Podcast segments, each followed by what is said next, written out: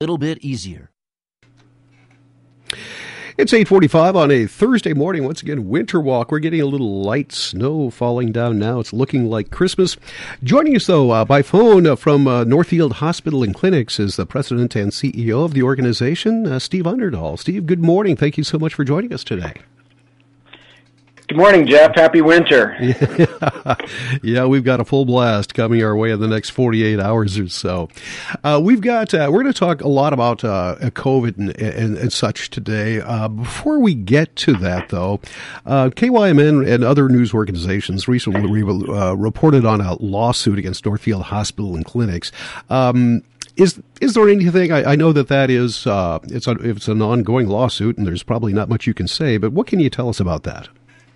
Sure. So um, you're right. We were uh, a lawsuit was filed uh, about our COVID vaccination as a requirement of employment uh, by a, group of, former employees.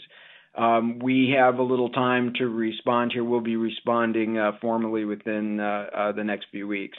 So I do appreciate that all all of these kinds of things are of really significant interest to the public because they're playing out you know across the country. And uh, you know uh, you know out of you know some respect for the legal process and and frankly for the individuals that are involved even the folks that are suing us it's really not that appropriate for us to get into the uh, the, the details of things. Um, what I can say is that you know we had a process that um, uh, let people know what our requirements were going to be for uh, getting a vaccine uh, that was not a surprise for anybody. It's been it was in place for quite a while, and um, that we have a, a, process in place for requesting uh, an exemption to the process to to uh, getting a shot as the the law requires. So, in that every single request for an exemption to our vaccine requirement uh, received individual consideration, and we have granted multiple exemptions. So again, beyond that, I think it's it's it's it's tempting to get sort of drawn into uh, you know sort of litigating these things in in, in public, especially uh, at first when people sort of emotionally react to it. But I, I, I think you know we're taking the tact of uh, uh, really doing our best to be respectful to everybody involved, but uh, let the legal process uh, play out. All right. Let's move on into uh, the pandemic that uh, has, uh, of course, embedded itself around the world. COVID, uh, like last year uh, in November and December, there's you know the spike in cases, uh, and COVID is still going strong. We have reports, you know, of hospitals really being overwhelmed around not only Minnesota but around the country. what kind of what situation are you in? Are the beds filled up? Do you have beds available? We do have beds available, but um, what I've, I've shared with people recently that I think has caught them a little bit by surprise is we've actually had more COVID patients sick enough to be hospitalized locally in the last couple of weeks uh, than we had a year ago during uh, you know those waves then. So so Monday or Tuesday of this week, I forget which one. I, I we had uh, probably twice as many COVID patients on our COVID wing as we had regular medical surgical patients. Um, and uh, again, we're seeing younger and younger people get sick enough to need hospitalization, predominantly unvaccinated, but we do see some uh, breakthrough cases. Um, uh, but but uh, the uh, I, think one of the things that people are struggling with a little bit right now is if uh, everybody's vaccinated at your house and boosted, maybe it's uh, it's easy to sort of lose track of this, and then you kind of hear on the news that it's uh, um, you know really uh, difficult yet with uh, lots of disease.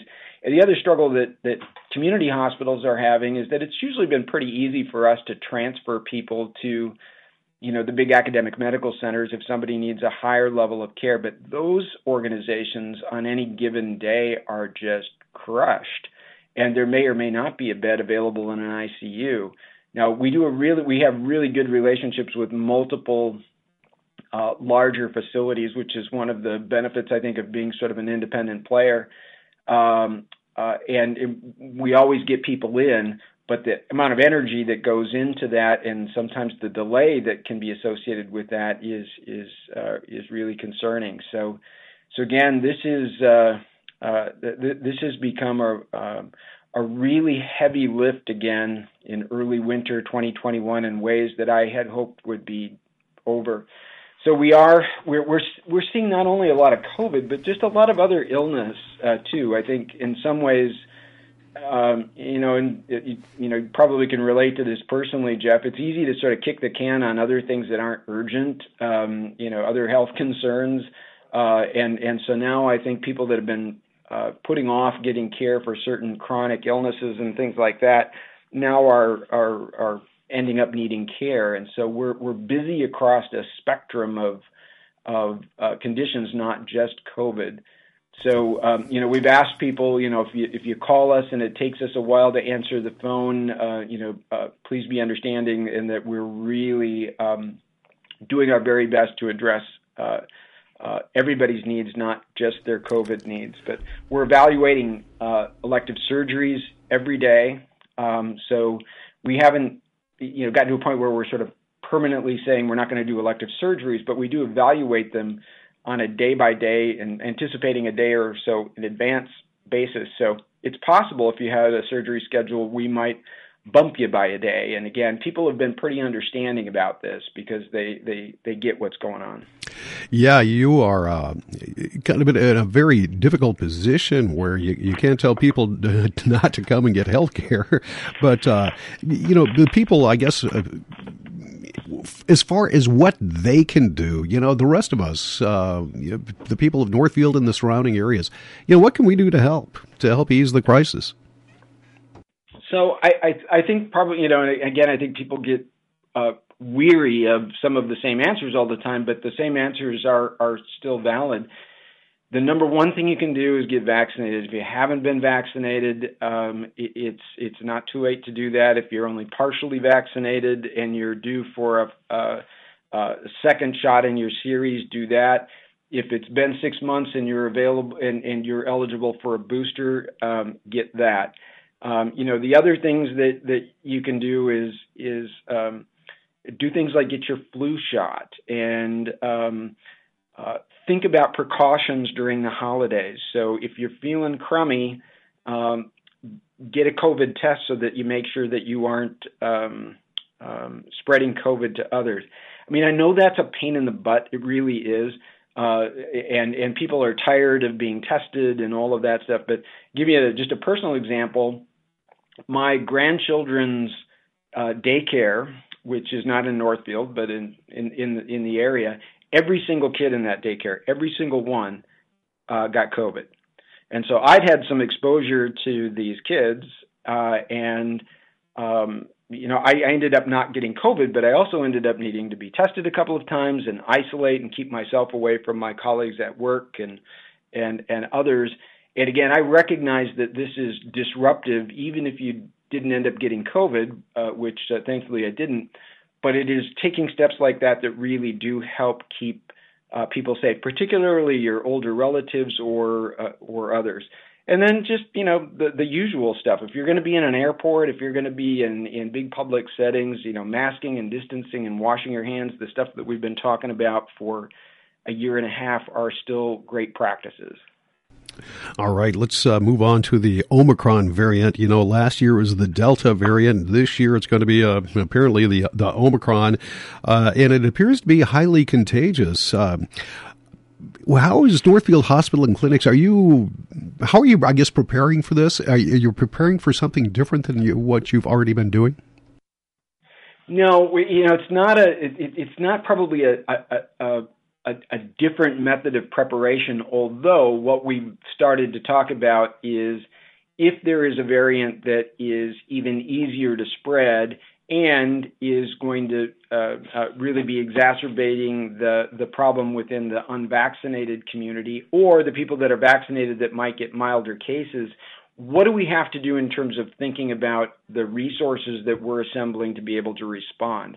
So I think, you know, as you and I were sort of visiting uh, in the middle of the summer, I think our soft plans were this was going to con- continue to get better and better, and we could sort of readjust some of our vigilance away from, uh, uh, you know, COVID preparation uh, towards some other things. And I think we've just sort of you know undone that honestly, and we're we're uh, you know we're sort of planning for the worst and hoping for the best. So I don't want to be overly pessimistic, but if it ends up being a high disease spread winter, we want to make sure that we are well positioned uh, to be able to respond well. And I and I you know without you know sounding self-aggrandizing here, I think we've done a really nice job at Northfield Hospital and Clinics of of anticipating what might be coming next and trying to be ready.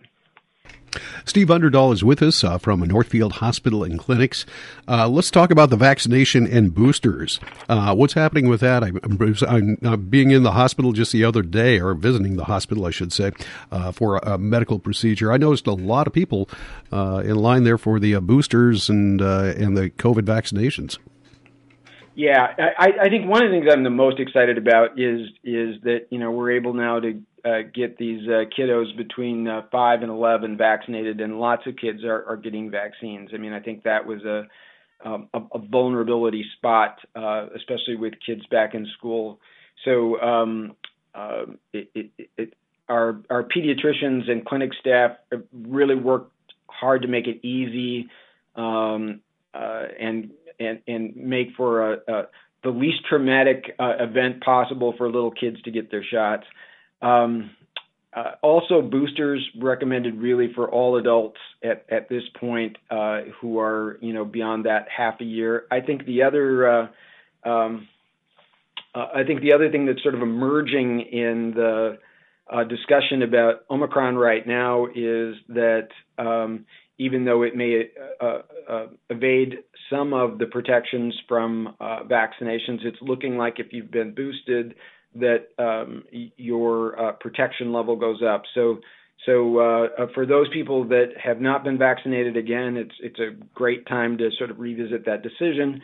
If you were and are are eligible for a booster, come on in and get get that. And and again, we're doing our best to um, work with other uh, colleagues in the community to make sure that uh, we get kids vaccinated uh, as uh, uh, quickly and efficiently as we can.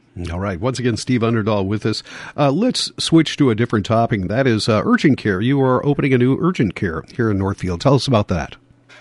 Yeah, this is kind of an exciting thing. Um, you, you, know, as, as, some of you know, there was a, a, an urgent care on Highway 3 that was operated by a different organization.